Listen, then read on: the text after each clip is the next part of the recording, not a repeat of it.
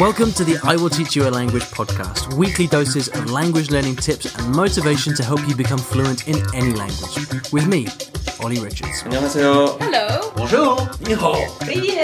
Hello. Hola. Good morning, everybody. Welcome back to the I Will Teach You a Language podcast. Hope you're having a great day. Hope your language learning is going from strength to strength. Almost didn't get that word out there. and I hope the podcast is helping you stay on track, stay motivated, uh, giving you ideas for always tweaking and improving and trying new things in your language learning. That's my aim anyway.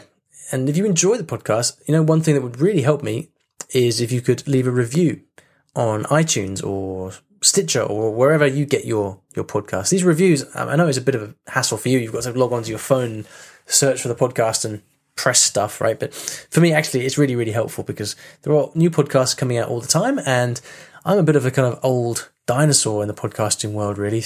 three or three years or so I've been doing this now, or even more. It, oh, I mean, I've even lost track. You know, you know. I think it's four years that I've been doing this. That's crazy. So anyway, I need to keep fresh reviews on the show so that iTunes and people like that will keep showing the podcast to other people. So if you do have a second free to go and leave a quick review and rating of the podcast, then uh, I'd really appreciate it. So let's get to today's question. But before we do, I'd like to thank the wonderful sponsors of the show. italki is the place, as you know, as you well know, if you've been listening to this show for, for the last three years, where you can get affordable, convenient, high quality language lessons. And so you don't have to go out anymore to your evening class, miss dinner, get rained on, and um, sit in a class with 20 other people. You can get quality language lessons over Skype in your living room. And if you'd like to get a free lesson, you can. They are, italki offer this to listeners of the I Will Teach You a Language podcast. And to claim that, you can go to iwillteachyoualanguage.com forward slash free lesson. All right, then, without any further ado, let's get into today's question. Hi, Ollie. My name's Adriana. Um, when I was young, actually, I only knew how to speak Italian. You see, my parents only spoke Italian in the house, and when I got the to the age of needing to go to school because I was born in Canada, um, they switched completely to English in the house, and then my brother was born, so they kept with English, and I forgot all my Italian. So my question really is: is that now that I'm um, thinking about starting to learn my Italian again, even though I'm 29 now. Um, is there maybe a part of me that would remember the language subconsciously so it would come easier? Or um, w- would you think that I would be like everyone else and just completely needing to learn from scratch? Like, um, I guess my question is do you think subconsciously I have an advantage? Um, and how could I utilize this advantage, I guess, to learning a lot quicker? Um, hope this makes sense. Uh, thanks so much. And uh, I hope you have a great day. Hey, Adriana. I hope you have a great day too. Thank you very much for your question. This is a very, very common situation, actually. You'd be, you'd be surprised how many people find themselves in the situation that you're in. So you were, when you were a, when you were a young child, your parents spoke to you in one language and then for whatever reason it switched. And usually the reason that parents do this is because they, they think that it'll be easier for you to adapt to the local life local language if you speak if you're immersed in the language. So they spoke to you in english at home then you got english at school and then by the time you know it uh, before you know it um, italian has now disappeared from your life. And it's as the years have gone by it's become more of a distant memory right? But then as you've as you've uh, as you've grown up, you've started to think, well, actually, I would quite like to know a bit of Italian. I'd quite like to know a bit of my cultural heritage. And so you have this desire to reconnect with the language and to learn it. It is, there are so many people who will uh, understand. Listeners, of the, I've met many um, listeners of the podcast who have told me the exact same thing. I have a friend in LA who told me the same thing. She she spoke her mother used to speak to her in Chinese. Apparently, she used to be fluent in Mandarin when she was five. Um, but then it stopped, and then she's forgotten it over the years. So the big question is: Is there anything left in the, in your head? Right? What's left in there? Is it gone, or is it still there, or do you just need to un- uncover it or rekindle it? And I think unquestionably, without a doubt, there's a huge amount there in your in your mind. It's just been it's it just it's just been hibernating for a very long time, right? So you haven't it hasn't seen the light of day for a long time. But look, I mean, I mean, I'm not sure how old you were when you stopped when your parents stopped speaking to you in Italian.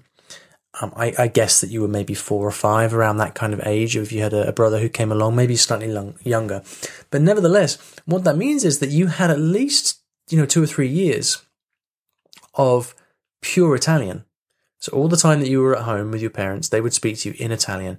And that is enough for a young child to learn to speak the language. Okay, a three year old can already speak coherently.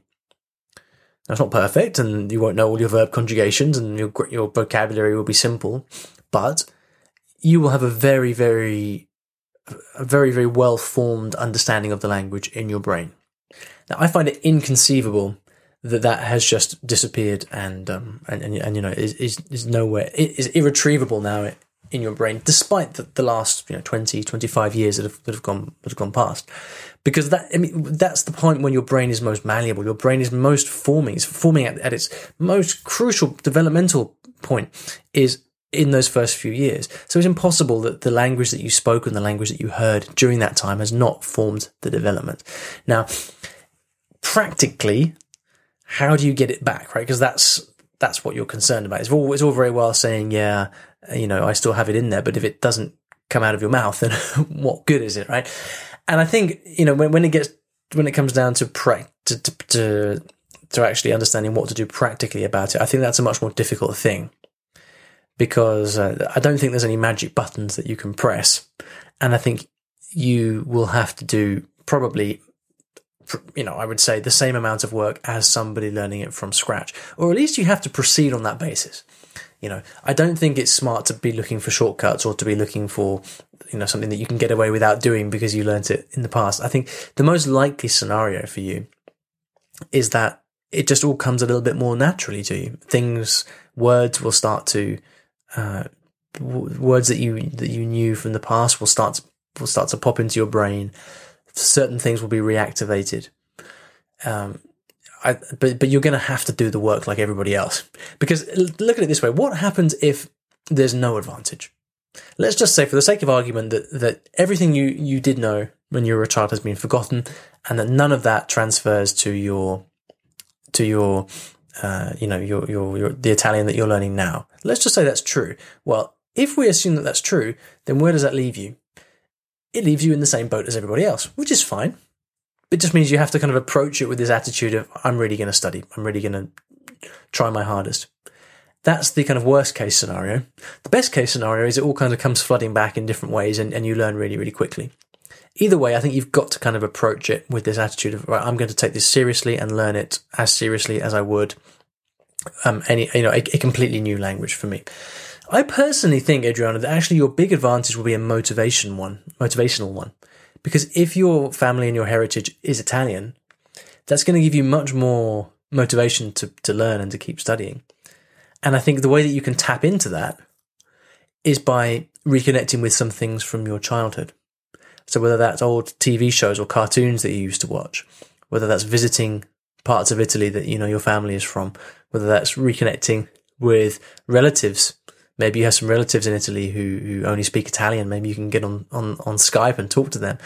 I don't know exactly what it would be, you know, learning about your, your family's part of, part of Italy. Whatever that is, because it's a part of you, you are, that's going to motivate you much more than someone who's just learning it as a hobby, you know, who doesn't have any real connection with Italy. Even me, right? I mean, I, I, I learned Italian last year, and if you if you go back to if you go onto YouTube, you can find a you can find my Italian project there. I learned Italian and I kind of documented it week by week, uh, showing you exactly what I did. Even for me, like having learned the language, actually, I have, it's really difficult to be motivated to keep it up because I just don't have, um, I thought I would, you know, when I learned it, I thought I'd use it a whole ton in London, but actually I'm not using it at all. And it's really difficult to, to, to sort of come up with ways to keep, to keep using it.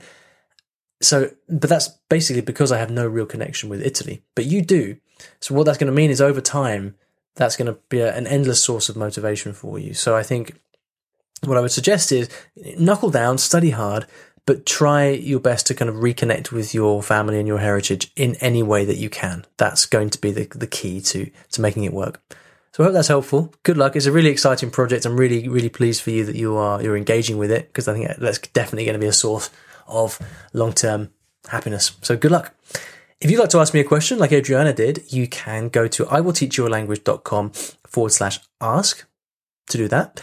And at the end of every episode, I like to leave you with a resource of some kind on the topic of the show. And I just mentioned my Italian project from last year. And in case you haven't seen that, what I did is I went off and learned Italian in three months and I documented everything I did to learn it. So if you're interested in learning Italian, or any other language for that matter, and you'd like a bit of inspiration and demonstration of, of, of how I did it, then you can go and uh, and see all of that there. It's all there for you to see. And I've actually I mentioned YouTube earlier. It, it is on YouTube, but I've also got a a page on the blog where I kind of collected it all together. So I collected my favorite Italian resources, the materials that I used, um, along with tips and all the videos of my of my project. So I'll put a link to that in the show notes, and that will be at iwillteachyoualanguage.com forward slash episode three one one. That's iwillteachyoualanguage.com forward slash episode three one one. Thank you for listening, and I'll see you back in the next episode of the podcast. Thanks for listening to this episode of the podcast. I really hope you enjoyed it. And if you do enjoy the podcast, then you're going to love some of the email courses that I've created. These are completely free email courses which are written specifically for different languages and different levels. I've spent years writing these things, so whether you are a intermediate Spanish learner or a French beginner or Japanese advanced, whatever it may be, I've got email courses that give you some of my best tips for learning those languages at different levels. So whether you're struggling with how to get started, whether you want to know how to understand native speakers when they're talking really quickly at you, whether you want to get better at learning grammar, I've got stuff for you that I send out completely free over email. If you'd like to get these tips, then please go to iwillteachyoualanguage.com forward slash tips. That's iwillteachyoualanguage.com forward slash tips, T I P S, and I'll get them sent out to you right away.